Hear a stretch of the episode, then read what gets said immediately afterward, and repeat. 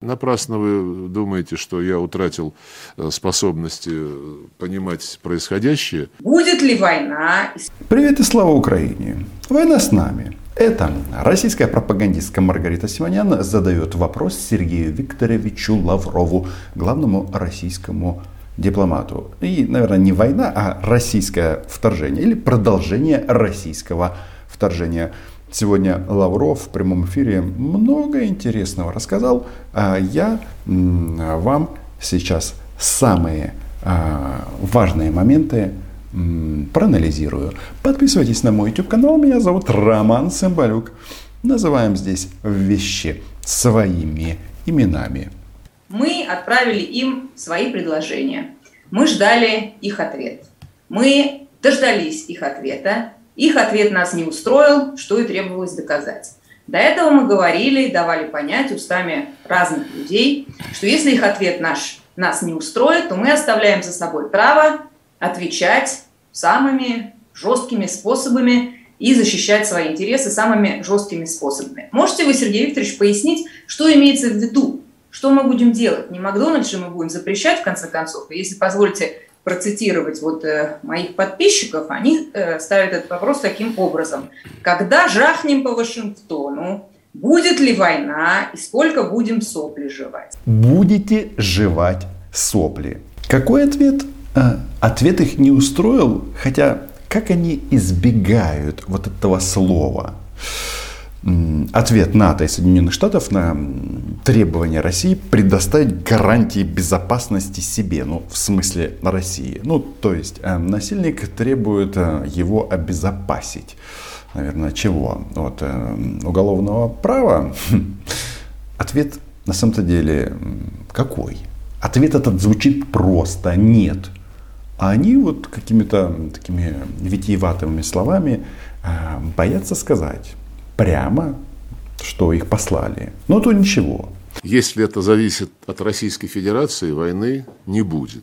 Мы войн не хотим. Но и наступать грубо на наши интересы, игнорировать наши интересы мы тоже не позволим. Это называется деэскалация. По-русски. Не позволят нарушать свои интересы. Проблема в том, что эти российские интересы, они берегов не видят и границ тоже. Но, тем не менее, в своей массе, анализируя все события и заявления, сделанные в том числе российскими чиновниками, типа Володина, который нет-нет, войны не будет и так далее, они так и формулируют войны России с Украиной. То есть про российское вторжение не говорят. С этими интересами все-таки забавно. Я не могу сказать, что переговоры завершены, потому что сейчас, американцы, как вы знаете, и натовцы больше месяца изучали наши предельно простые предложения, заключенные в проектах договора с Вашингтоном и соглашение с Североатлантическим альянсом, а мы получили только позавчера ответы, которые, в таком западном стиле наводят тень на плетень во многом, но там есть рациональные зерна, как я уже говорил, по второстепенным вопросам. О второстепенных вопросах тоже поговорим, но главный вопрос – это не расширение НАТО. И да, их послали на 3 буквы. И что интересно, Сергей Викторович, он увязывает это все с обязательствами Запада, что, мол, Запад не имеет права расширяться, и страны не имеют права выбирать, в каких союзах им принимать участие, военных и экономических и так далее, мотивируя это тем, что стороны договорились о так называемом принципе неделимости безопасности, когда одна страна не может укреплять свою безопасность за счет других. И что тут странно, алогично, я бы даже сказал ДБ, цитируя Сергея Викторовича. Уважаемые россияне, а вы когда напали на Украину, никогда не думали, что ваши действия, они как раз и укрепляют вашу безопасность за счет других? Или вы думаете, вы какие-то особенные, вам что-то можно, а другим нельзя? Это в исполнении Сергея Лаврова звучит так. Обсуждать отдельные практические аспекты европейской безопасности, мы хотим посмотреть на то, как Запад ну, я хотел сказать, будет изворачиваться на этот раз, но я надеюсь, что все-таки они по-честному ответят, что они имеют в виду, когда вот выполняют эти обязательства, вернее, эти договоренности исключительно только в одностороннем ключе, который выгоден им, полностью опуская, подчеркну это еще раз, то, что право на союзы прямо обусловлено недопустимости укрепления безопасности одних государств за счет других. Вот посмотрим, что нам ответит. По ключевым моментам сразу понятно, что ответ, который вас не удовлетворил, это ответ «нет». Причем дважды. Так вот, эта тема российского военного вторжения, она интересовала многих. Сергей Викторович, самый популярный вопрос сегодня, вчера, позавчера. Война будет с Украиной? А мы начали с этого. Такой вопрос? Мы же начали с этого вопроса. Мы с этого начали, Владимир Николаевич. Вы так велеречиво отвечали. А нет, я сказал, если... За полтора часа много что изменилось. Прошло полтора часа. Может быть, у вас другая мнение. Если это зависит от Российской Федерации, войны не будет. Тема важная. Решили российские главные пропагандисты уточнить. Прекрасно, да? Войны не будет, если это зависит от Российской Федерации. От Российской Федерации действительно зависит, нападет она снова на Украину или не нападет. Но Сергей Викторович виноватых уже нашел. Спасибо. Но я не исключаю, что кое-кто хотел бы спровоцировать военные действия, и киевский режим не контролирует огромное количество военнослужащих по данным вот Запада, даже, по-моему, около 100 тысяч на линии соприкосновения. Я вас поздравляю. Мы кровавая украинская хунта. Еще раз, 100 тысяч. Еще раз, 100 тысяч человек не контролирует украинская власть. Да? Но бред, бред. Я просто к тому, что 100 тысяч это, наверное, армии Польши, Венгрии, Чехии, Словакии и, возможно, даже Румынии вместе взятые. Ну, а так они у нас просто сами по себе. А я напомню, решение Ростовского суда, где там какого-то идиота российского посадили за то, что он воровал на военных поставках в оккупированные Донбассы. И там речь шла о 28 тысяч человек.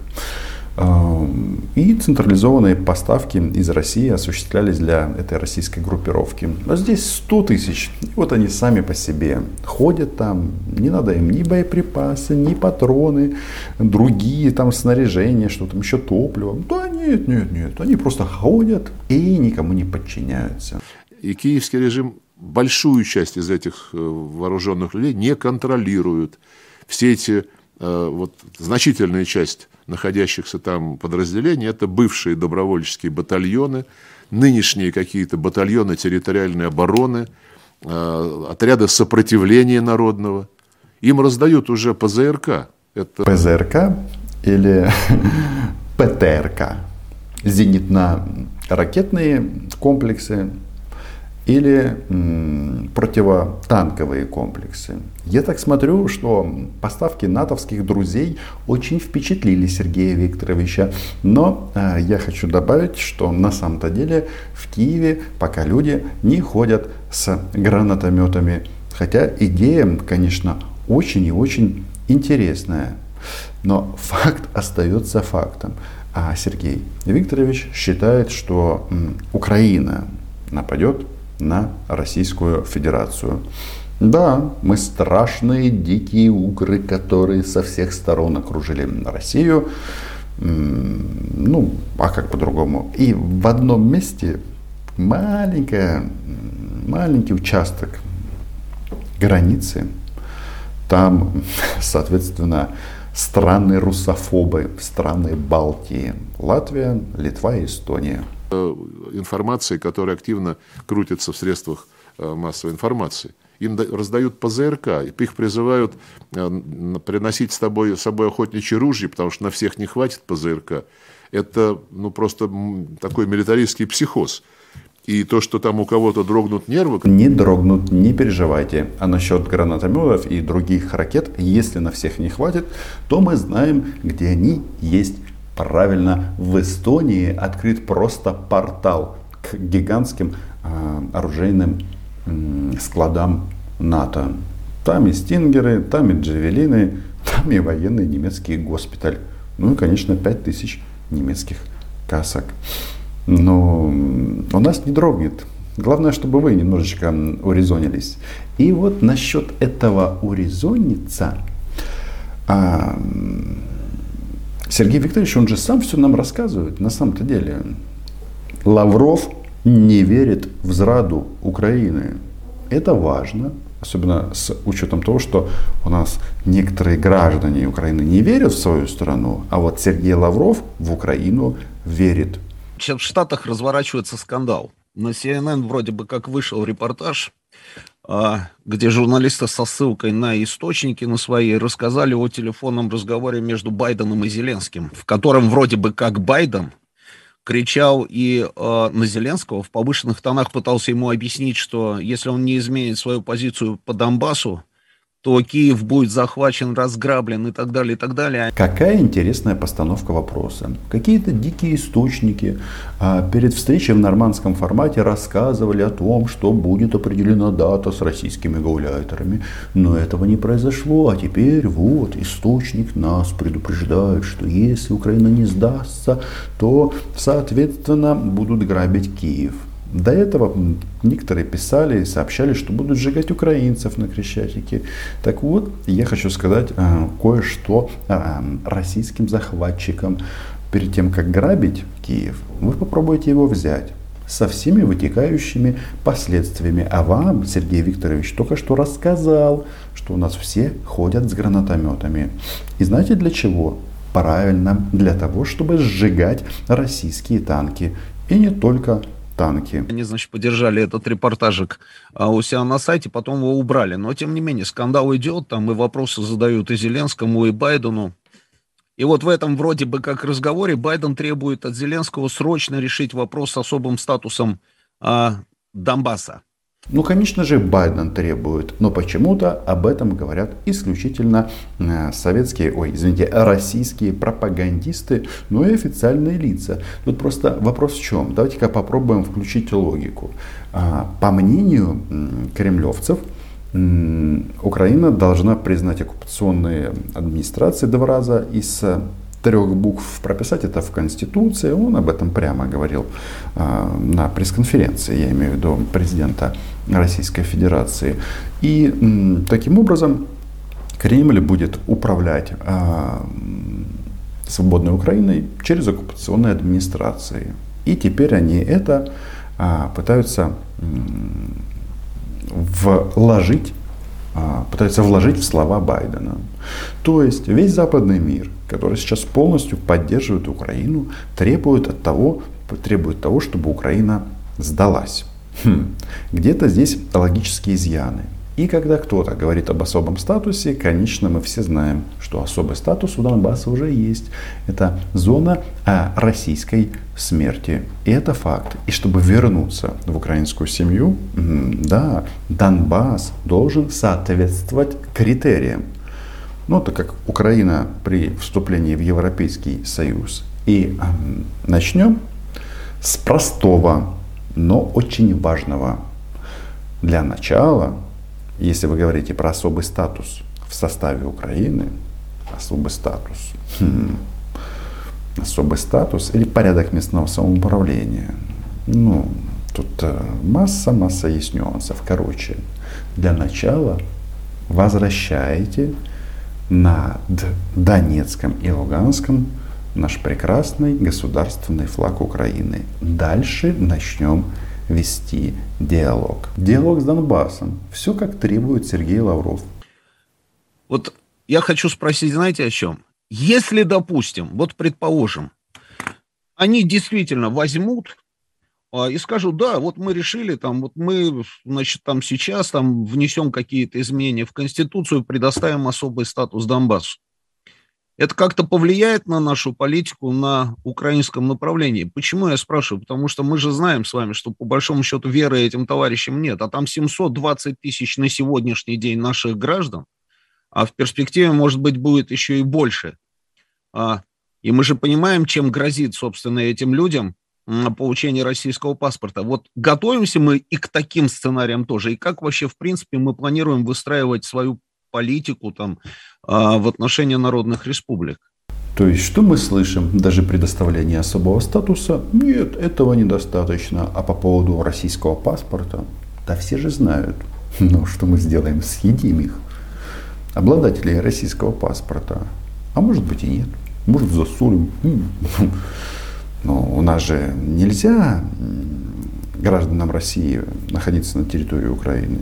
Хотя нет, межгосударственные пункты пропуска открыты, никаких проблем, ограничений для граждан России по большому-то счету нет. Есть вопрос там, для тех, кто может держать в руках оружие, но по большому счету, если их приглашают, этих людей, то они могут спокойно заехать. А вот насчет 700 тысяч граждан России, откуда же они там взялись? Они под видом нераспространения коронавирусной заразы просто закрыли пункты пропуска и создали там такой гигантский концлагерь. И в этом концлагере правила такие, что получение российского паспорта по сути обязательно. И теперь вот они там, кстати, там Маргарита Симоньян тут очень стонала на эту тему, что вот, надо всех забрать каким-то образом. Ребят, а кто вам сказал, что все хотят ехать в Россию? Ну, это так, отступление от темы. Давайте-ка вернемся к главному особому статусу, но и как Байден требует от Украины этот особый статус предоставить. В угоду Кремлю, конечно же. Спасибо. У нас никогда не было иной позиции, кроме необходимости добросовестно, в полном объеме и в той самой последовательности, которая там записана, выполнять минские договоренности. И поэтому Козак и Ермак договорились, что они выработают общее понимание этих минских договоренностей, чтобы не было разных трактовок. И мне кажется, трактовка одна со стороны Украины. Действия на земле должны вести к деоккупации украинских территорий. Ну, чтобы россияне пошли в направлении российских границ. Ну, тут все понятно. И забрали с собой свое оружие. Ну, а как? Что такое? Понаставляли туда говна вот этого железного, танки и всякого остального. Ну, с этим же что-то надо делать. И я уже упоминал публично, и мои коллеги тоже это делали, что в июне, когда была встреча президентов Путина и Байдена в Женеве, президент Байден сам сказал по собственной инициативе, что он хочет помочь выполнению минских договоренностей, включая, и он это понимает, необходимость предоставления соответствующего автономного статуса Донбассу. И об этом автономном статусе Донбасса говорят исключительно представители Российской Федерации. Мы с Донбассом не ссорились. Вопрос в чем?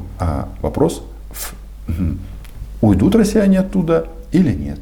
Добровольно, конечно же, они не уйдут. Автономное даже прозвучало. Но это, естественно, отражает содержание самих минских договоренностей, где этот особый статус прописан абсолютно недвусмысленно. Еще раз, это не значит, что там остается Россия. Это не значит, что этот регион остается под российским кураторством и российским руководством. Это не значит, что там должны ходить люди в российской военной форме с российским автоматом и перемещаться на российском танке. Там все понятно, что нужно сделать. Если Вашингтон, я хочу верить, потому что мне и Энтони Блинкен подтверждал, что они хотят помочь в выполнении минских договоренностей.